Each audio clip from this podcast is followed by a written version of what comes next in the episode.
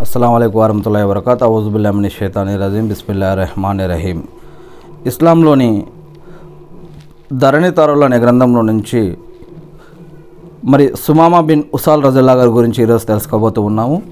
ముందుగా శాపగ్రస్తుడైన సైతాన్ బారు నుంచి సృష్టికర్త అయిన అల్లా యొక్క రక్షణని అల్లా యొక్క సహాయాన్ని వేడుకుంటూ ఉన్నాను.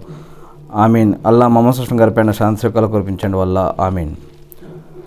సుమామా బిన్ ఉసాల్ రజల్లా గారు హిజ్రీ శకం ఆరవ ఏట మొహమ్మద్ సుస్లం గారు వివిధ ప్రాంతాలకు చెందిన ఎనిమిది మంది రాజులకు దైవ సందేశ లేఖలు పంపారు. వారిలో హనీఫాతెగకు హనీఫాతెగకు చెందిన యమామా ప్రాంతం నాయకుడు సుమామా బిన్ ఉసాల్ గారికి కూడా దీంట్లో ఉన్నారు. అతను మొహమ్మద్ సుస్లం గారి పట్ల ఆయన అనుచరుల పట్ల తీవ్రమైన ద్వేషంతో కొత్త కొత్తలాడిపోసాగాడు. అంతేకాదు అతను కొంతమంది ప్రవక్త అనుచరుల్ని పట్టుకుని హతమార్చడానికి కూడా పాల్పడ్డాడు.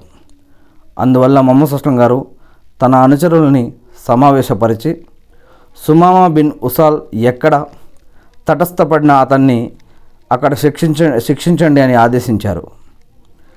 తర్వాత మమ్మసస్లం గారు నజద్ ప్రాంతానికి ఒక సైనిక దళం పంపారు. ఈ దళం రాత్రివేళ మక్కా దిశగా ప్రయాణం చేస్తున్న సుమామాని గుర్తు తెలియని శత్రువుగా భావించి ఖైదీగా పట్టుకుంది. తర్వాత ఆ యోధులు మదీనా తిరిగొచ్చి అతన్ని మజీదు ఆవరణలో ఒక స్తంభానికి కట్టేశారు. కాసేపటికి మొహమ్మద్ అస్లం గారు వచ్చి అతన్ని చూశారు. ఆయన సుమామా అని సుమామా మా గురించి నీ అభిప్రాయం ఏమిటి? అని అడిగారు. దానికి సుమామా మీరు నన్ను హతమార్చితే విలువైన రక్తం గల ఒక మనిషిని హతమార్చిన వారవుతారు. మీరు కనుక నాకు మేలు చేస్తే చేసిన మేలును సదా గుర్తుంచుకునే ఒక వ్యక్తిని ఒక వ్యక్తికి మేలు చేసిన వారవుతారు. ఒకవేళ మీరు నా దగ్గర ధనం తీసుకోదలిస్తే నేను ఇవ్వడానికి సిద్ధంగా ఉన్నాను. అడగండి ఎంత కావాలో అని అన్నాడు. మొహమ్మద్ గారు ఈ విధంగా మూడు రోజులు అడిగారు ఆయన్ని. అడిగిన ప్రతిసారి అతను ఇలాగే సమాధానం ఇచ్చాడు చివరికి మొహమ్మద్ సుస్లం గారు అతన్ని విడిచిపెట్టమని అనుచరుల్ని ఆదేశించాడు. అనుచరులు అతన్ని తాళ్ళు విప్పి వదిలిపెట్టేశారు. సుమామా ఖైదీ నుండి విడుదల కాగానే మదీనా సమీపంలోని ఒక ఒయాసిస్కు వెళ్ళి స్నానం చేసి మమసస్లం గారి దగ్గరికి తిరిగి మళ్ళీ వచ్చాడు. ఆయన ముందు అషదున్ అలా ఇలాహు ఇల్లల్లాహు వా అషద్ అన్న మొహమ్మదన్ అబ్దుహు వా రసూలుహు అల్లా తప్ప ఆరాధనకు అర్హులు ఎవరూ లేరు.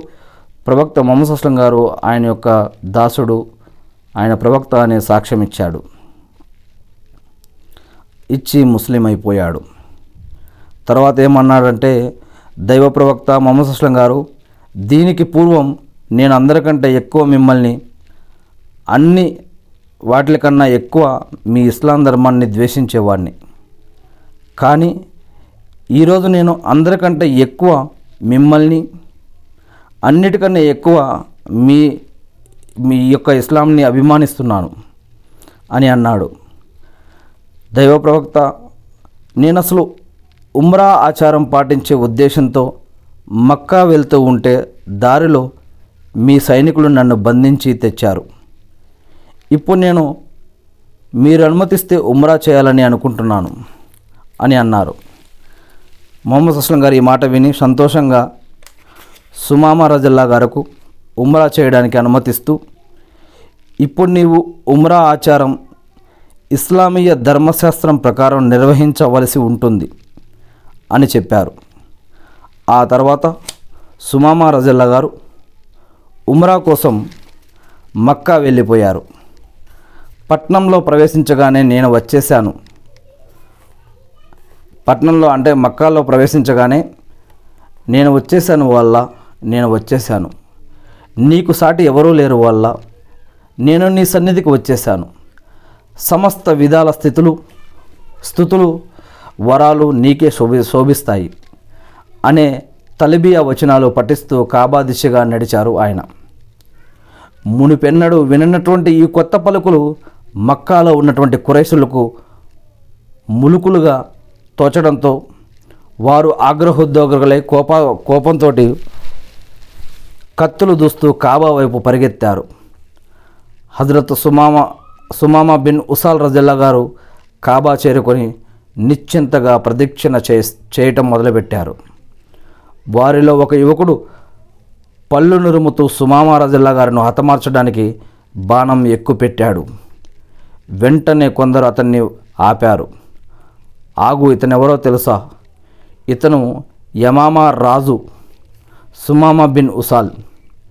మనం గనక అతనికి ఏదైనా కీడు తలపెడితే అతని తెగవాళ్ళు మనకు ధాన్యం సరఫరాను నిలిపి మనల్ని ఆకలితో మార్చి చంపుతారు అని అన్నారు.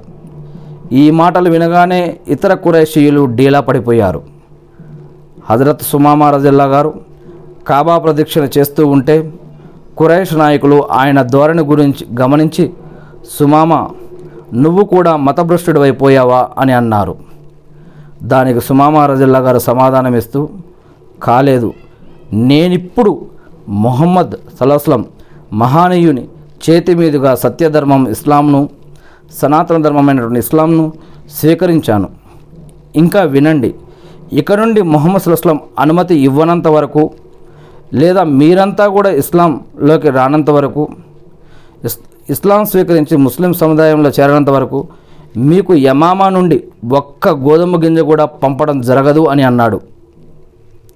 సుమామా రజల్లా గారు యమామా తిరిగొచ్చిన తర్వాత అలా చేసి చూపారు కూడా.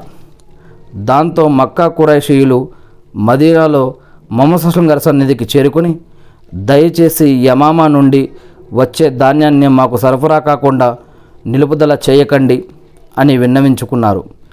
అప్పుడు మొహమ్మద్ అస్లం గారు మక్కా ప్రజలకు యథాప్రకారం ధాన్యం సరఫరా కానివ్వు అని హజరత్ సుమామా రజల్లా గారును ఆదేశ ఆదేశిస్తూ లేఖ రాశారు. ఖలీఫా అబూబకర్ రజల్లా గారి పాలనా కాలంలో హజరత్ సుమామా తెగలో ముసైలిమా అనేవాడు తాను కూడా మొహమ్మద్ మొహమ్మద్ అంటే తాను కూడా దైవ ప్రవక్తని అని ప్రకటించుకొని జనంలో గందరగోళం సృష్టించాడు. అతని ఉపతెగ బను హనీఫా ప్రజల్లో అత్యధిక మంది అతని మాయాజాలంలో పడి మతభ్రష్టులైపోయారు. అలాంటి దుస్థితిలో సుమామా రజల్లా గారు ఇస్లాంలో స్థిరంగా ఉండటమే గాక మతభ్రష్టులైన తన తెగవాళ్ళను నచ్చజెప్పడానికి కూడా ఎంతో కృషి చేశారు.